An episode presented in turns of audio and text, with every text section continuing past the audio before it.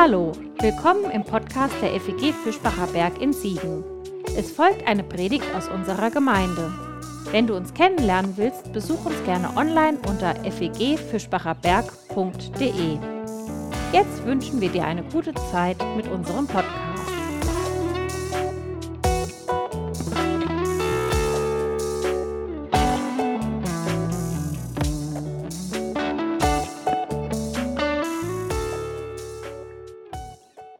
Was für ein gebrauchtes Jahr, oder? Das wäre ja schön, wenn wir mit einer neuen Jahreszahl auch einfach neu anfangen könnten. Normalerweise ist der Jahreswechsel ja tatsächlich so eine Art Zwischenzeit. Die meisten von uns haben ein paar Tage zum Durchschnaufen, Revue passieren lassen. Das fällt mir in diesem Jahr so unendlich viel schwerer als sonst, weil ich weiß, morgen werde ich aufwachen und diese verdammte Pandemie ist immer noch da. Durch das Jahr hindurch hat bzw. hätte uns ein Vers begleiten sollen. Erinnert ihr euch? Anfang des Jahres haben wir mit einer Predigtserie die Jahreslosung auf links gedreht, haben das Miteinander und Gegeneinander von Glaube und Unglaube ausgeleuchtet. Die Jahreslosung von 2020 war aus Markus 9. Ich glaube, hilf meinem Unglauben. So lautete er der Mottospruch für das gerade noch aktuelle Jahr. Und so jäh wie am 15. März unser Gemeindeleben komplett auf den Kopf gestellt wurde, so plötzlich war auch die Erinnerung an diesen Vers bei mir verflogen. Ich glaube, hilf meinem Unglauben. Dabei ist es eigentlich fast genau unsere Geschichte, die da erzählt wird. Da ist ein Mensch, der zu Jesus um Heilung für sein Kind schreit. Sein verzweifelter Schrei nach dem Verschwinden einer bedrückenden Krankheit, der hätte auch unserer sein können. Und vielleicht war er es sogar. Aber 2020 hat uns auch erleben lassen, wie Glaube in Frage gestellt wird. Persönlich, weil die Verunsicherung und all das, was sie mit sich brachte, vielen an die Substanz ging. Gesellschaftlich, weil wir uns plötzlich und mehr denn je mit der Frage konfrontiert sahen, wem wir denn eigentlich Glauben schenken. Team Drosten, Team Streeck, Maßnahmenbefürworterinnen oder Corona-Leugner? Und auch gemeintlich haben wir gemerkt, wie sich Selbstverständlichkeiten auflösten. Erst gar keine Gottesdienste, dann über Zoom, im Sommer auf dem Erfahrungsfeld, dann endlich wieder im Gemeindehaus, nur um ein paar Wochen danach wieder zu Hause zu sitzen. War das richtig? Andere Gemeinden, die haben das anders gemacht und machen es immer noch anders.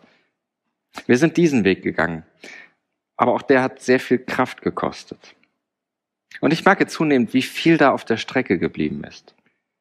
So vieles hat plötzlich gefehlt. Gemeinde ist eben doch so viel mehr als nur ein Bühnenprogramm. Ich würde gerne sagen, 2021 wird alles besser.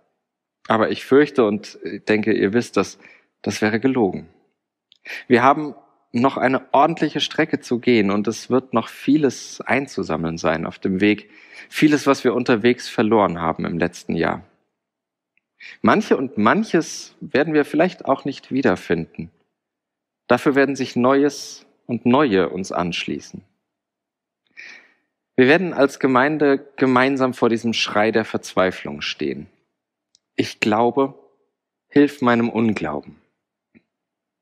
In ganz unterschiedlichen Facetten. Ich glaube, aber ich weiß nicht mehr wie. Ich brauche Gemeinde, aber ich weiß nicht, ob noch so. Ich mag diese Menschen, aber sie wurden mir auch fremd. Ich bin noch da, aber ich weiß nicht mehr so recht, wo mein Platz ist. Vielleicht kennst du die Gedanken. 2021 wird für uns als Gemeinde eine Herausforderung und die werden wir nur alle gemeinsam bewältigen können. In ein paar Stunden gilt eine neue Jahreslosung. Sie ist genauso knackig wie die letzte und beim Nachdenken merkte ich, sie könnte so eine Art Drehbuch für das kommende Jahr werden. Für uns persönlich, für uns als Gesellschaft, für uns als Gemeinde. Nicht so sehr, weil sie uns genau sagt, wie das Jahr verlaufen würde oder was wir zu spielen hätten. Nein. sondern weil sie uns mitten hineinführt in das, wonach wir suchen. Gott. Der Vers bringt das Miteinander von Gott und Mensch so auf den Punkt, dass es kaum besser geht. Er redet davon, wie Gott ist. Und was deshalb auch das Menschsein und unser gemeinsames Menschsein ausmacht. Seid barmherzig, wie auch euer Vater barmherzig ist. Aus Lukas 6, der Vers 36. Seid barmherzig, wie auch euer Vater barmherzig ist. Auch da blieb 2020 sicher manches auf der Strecke. Aber zur Barmherzigkeit gehört dazu, dass wir das hinter uns lassen können. Dass wir nach vorne schauen können, dass wir es einfach noch einmal versuchen.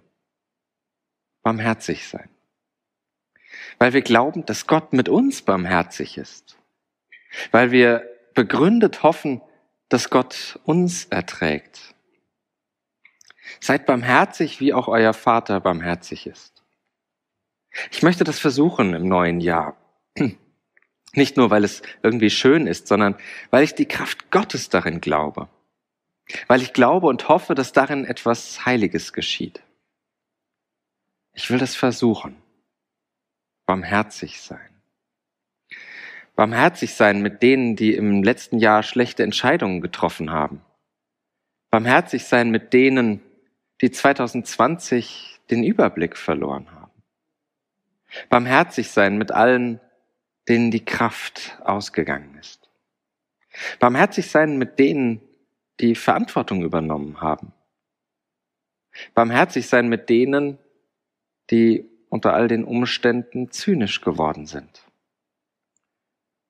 Barmherzig sein mit denen, die nervige Sachen auf Facebook oder sonst wo geteilt haben. Barmherzig sein mit denen, die mich irritieren in dem, was ich denke, glaube, hoffe. Barmherzig sein mit denen, die von mir genervt waren.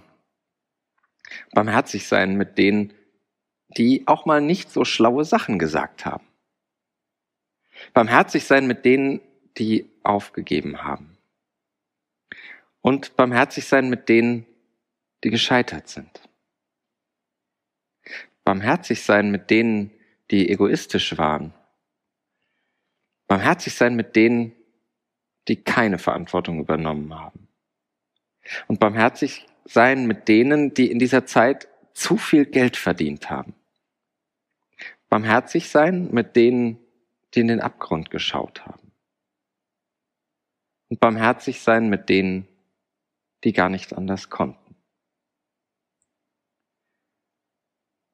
Barmherzig sein mit mir selbst denn ich hoffe ja darauf und ich bin darauf angewiesen, dass andere mit mir barmherzig sind, weil ich schlechte Entscheidungen getroffen und den Überblick verloren habe, weil mir die Kraft ausgegangen ist und ich Verantwortung übernommen habe, weil ich zynisch wurde, weil ich nervige Sachen auf Facebook geteilt habe, weil ich irritiert war und weil ich genervt habe.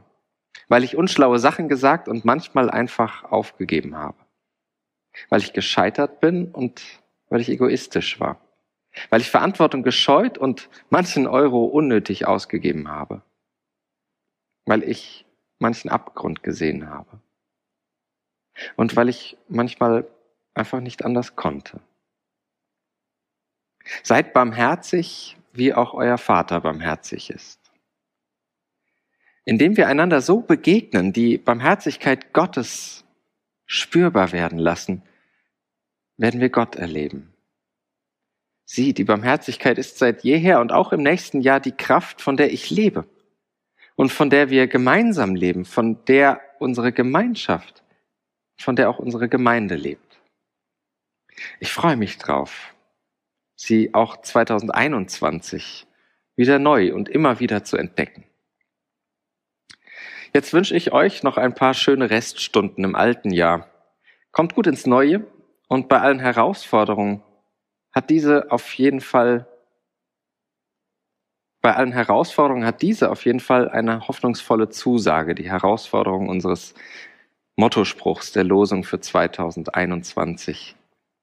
Seid barmherzig, wie auch euer Vater barmherzig ist. Gott segne euch, auch im neuen Jahr.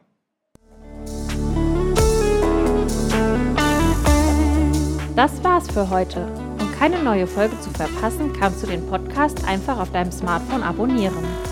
Mehr Informationen findest du unter fegfischbacherberg.de. Wenn es dir gefallen hat, lass uns gerne einen Kommentar oder eine Bewertung da und sag es weiter. Tschüss und vielleicht bis zum nächsten Mal.